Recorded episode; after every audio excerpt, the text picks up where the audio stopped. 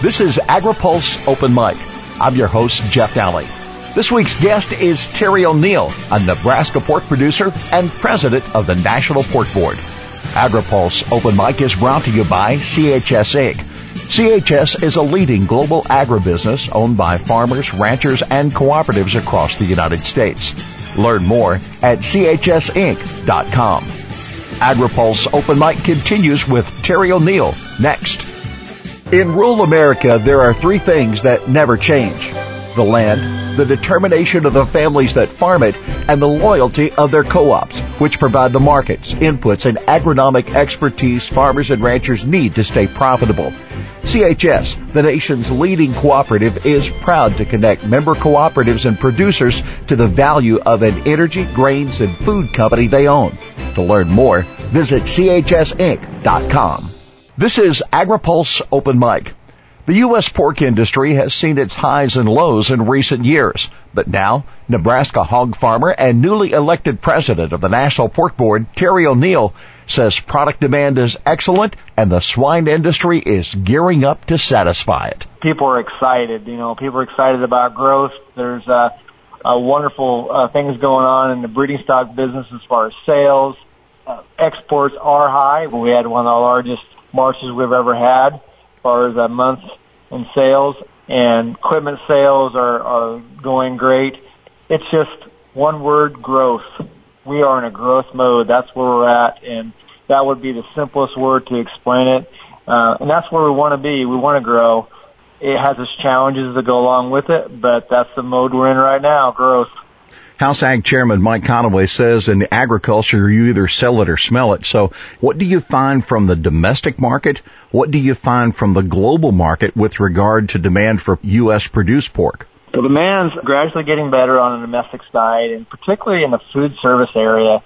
And where that has come from is we've got uh, a lot of these chain uh, restaurants, quick service restaurants have gone to all day breakfasts and quite frankly, pork owns breakfast. And uh, it's been a profitable segment for them to to offer this uh, to consumers, and that's really helped us out. Another thing that's helped us out as far as domestic market and food service are um, people are finding new ways to have pork that are in different ethnicities, uh, different spices, different flavors. Just a, a change from the old burger and chicken routine that a lot of people get get tired of, um, seeing carnitas, seeing pulled pork and things like that. And you all know that everything's better with bacon on it. So as far as uh, domestically, uh, we're doing great in food service. And as far as the export markets, I alluded to it earlier. We had our, one of our best marches ever, uh, as far as the month of March. And Mexico is leading the way and we really hope we can maintain those great relationships we have with Mexico as a pork board. We just got back from Mexico. They love our product. They are in expansion mode as far as using our product at the retail level, and we want to see that relationship to continue. And we're just crossing our fingers everything goes well with any type of renegotiation at NAFTA. Japan's been great as far as exports China has helped us out tremendously. Anytime you have anything times 1.5 billion people is going to offer you a lot of exports. So the export market is really is really going to offer us a way to move all this pork.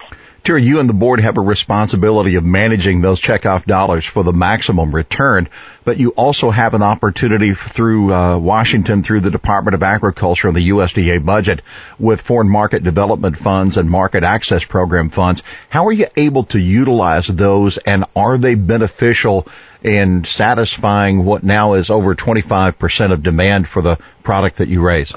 We give a certain amount of funds to United States Meat Export Federation, and those funds get matched by the federal government to a certain extent. So we're getting a, a great bang for a buck when we work through that organization because they build what the, is called a Unified Export Strategy earlier on in the year.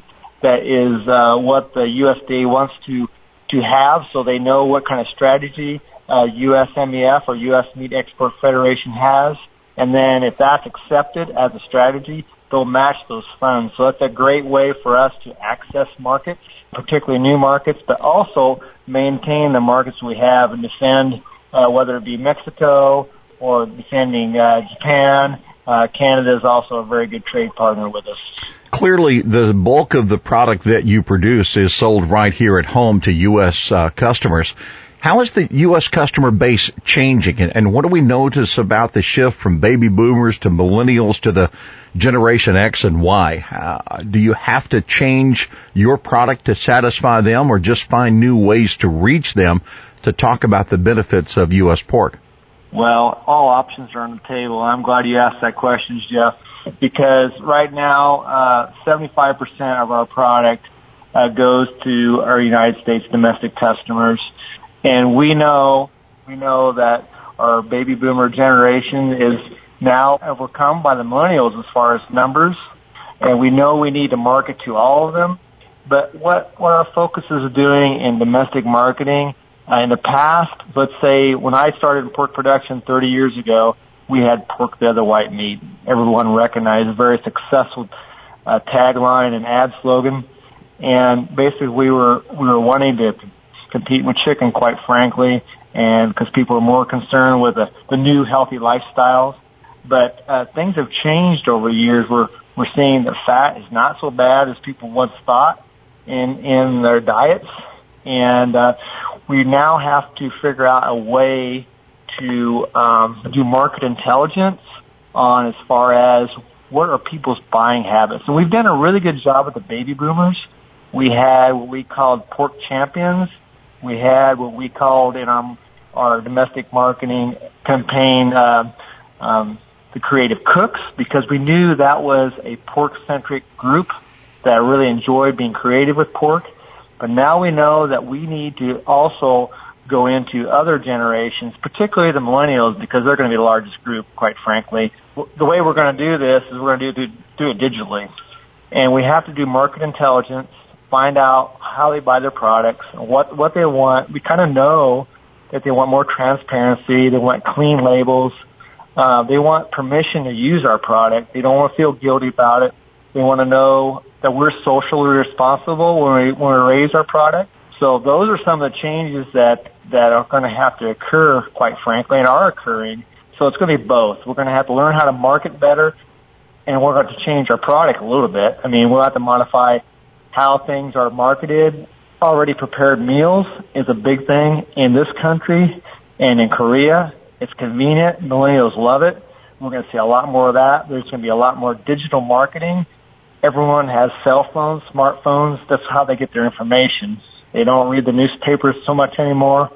Um, and it's the most popular mode of communication and information now, so we need to focus more in the, in the digital age. Terry, there is a word in agriculture as sustainability. From the pork board perspective, what efforts have you made toward the industry about your efforts towards sustainable agriculture?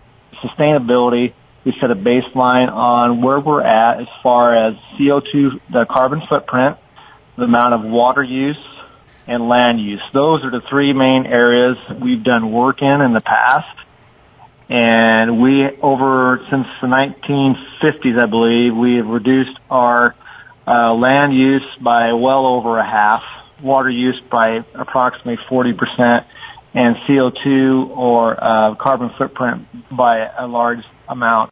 Terry, it does seem to be that some consumers today are as concerned about how the product was produced as much as the availability and the affordability of it. You're exactly right. Some people are, are more concerned, especially if they're prompted in a survey, they're more concerned on how it's produced. But there is a segment out there that's that's their main concern is is are the, is it done sustainably? Is it done in a socially responsible manner?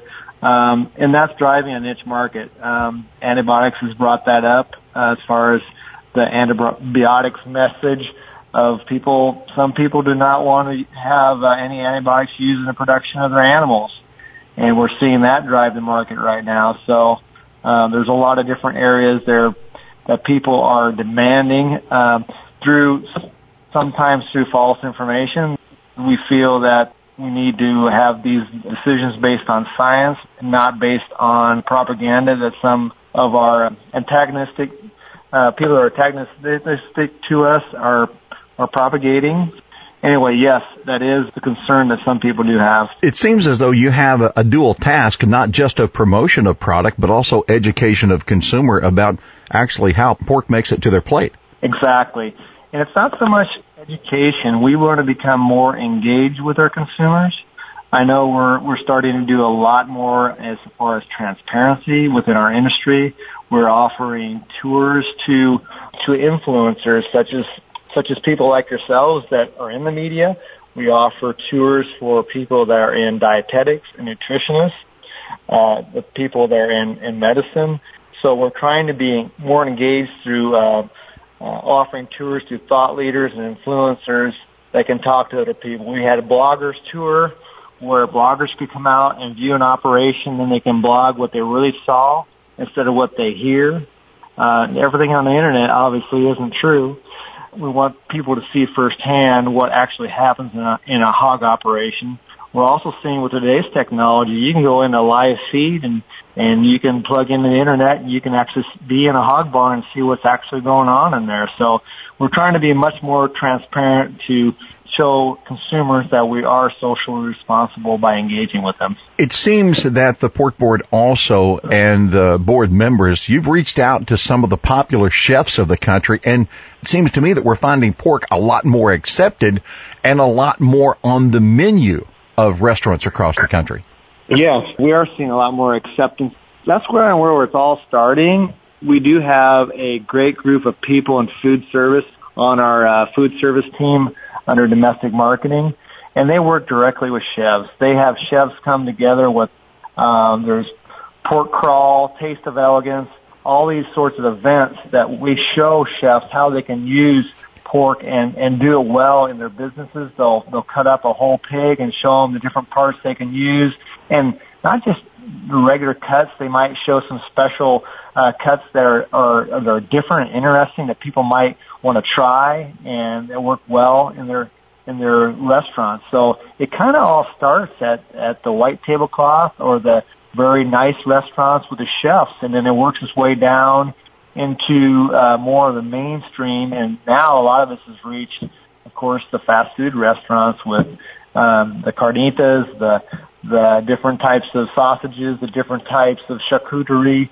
Um, also, pulled pork is big, and of course, bacon's you know been been doing that forever, adding flavor back into all kinds of products. So, uh, yeah, work with the chefs has been uh, something that's been very successful for us, and it drives everything back from the chefs back into the more mainstream uh, ways of consuming pork. Terry, the history of the pork board and your marketing to consumers was a direct relationship, almost between the producer to the consumer. But it seems now you may be shifting to working and assisting those who are helping to market their own product. If we look back 30 years, pork to other white meat, we directed in a generic commodity type of marketing system directly to consumers using a lot of TV ads, print ads, promotions and things like that. And yes, there's still going to, that's still going to go on, but we need to focus more on the business to business type of marketing system. Uh, the, that, that one we used before is 30 years old. There's, there's newer systems out there as far as how we market to individuals or through companies. So we are going to uh, do a more of a business to business approach. Here's what we we foresee us doing is going approaching those businesses retailers, packer processors. Um, we've already done it in food service. We go in there and we say, hey, how can we basically help you be more profitable in your food sector? And this is what we have. Uh, we don't want to write a check. We don't want to just say, hey, we'll give you some money and you promote it. We're going to help them in their weak spots and their vulnerability areas on how they uh, market our product better because, quite frankly, they do have uh, marketing schemes in place they just need to tweak them a little bit, and we think we can offer intelligence that we're going to gain through our research we do. Uh, we think we're going to offer them some methods to better market their product, and then it sells more pork for us. The consumer is interested in a safe food supply, uh, an ample food supply, and an affordable food supply. And with that, during Pork Expo, you offered a secure pork supply plan. What's your goal? It comes down to knowing our vulnerabilities in the United States uh, as far as foot and mouth disease or any type of foreign animal disease. And we need to mitigate this risk by establishing what we call the secure pork supply. I know they're looking at it in beef. I know they're looking at it in dairy. They haven't taken the steps. We want to be leaders in the pork industry and we, we feel that we'll set up a template and then beef and dairy will follow after us. We approved investment of funds at Texas A&M. We are going to work with their Ag Connect program. Uh, they have an Institute of Infectious Diseases there that is a program as a database called Ag Connect. It's already a pilot program. They've done it on a small scale and we are going to provide funding. We're also going to work together with them. Uh, some of our staff will be working with them in a liaison manner. They have relations with uh, state and federal agencies that we don't have at Pork Board. And we're going to work more closely with them to establish this database in case we do have a foreign animal disease outbreak so we can get back to business quicker. This is long term, but we think we can have something at least in place by 2018 sometime. There's other things going on. I know our sister organizations trying to get a vaccine bank put together in the Farm Bill for uh, any type of foreign animal disease outbreak.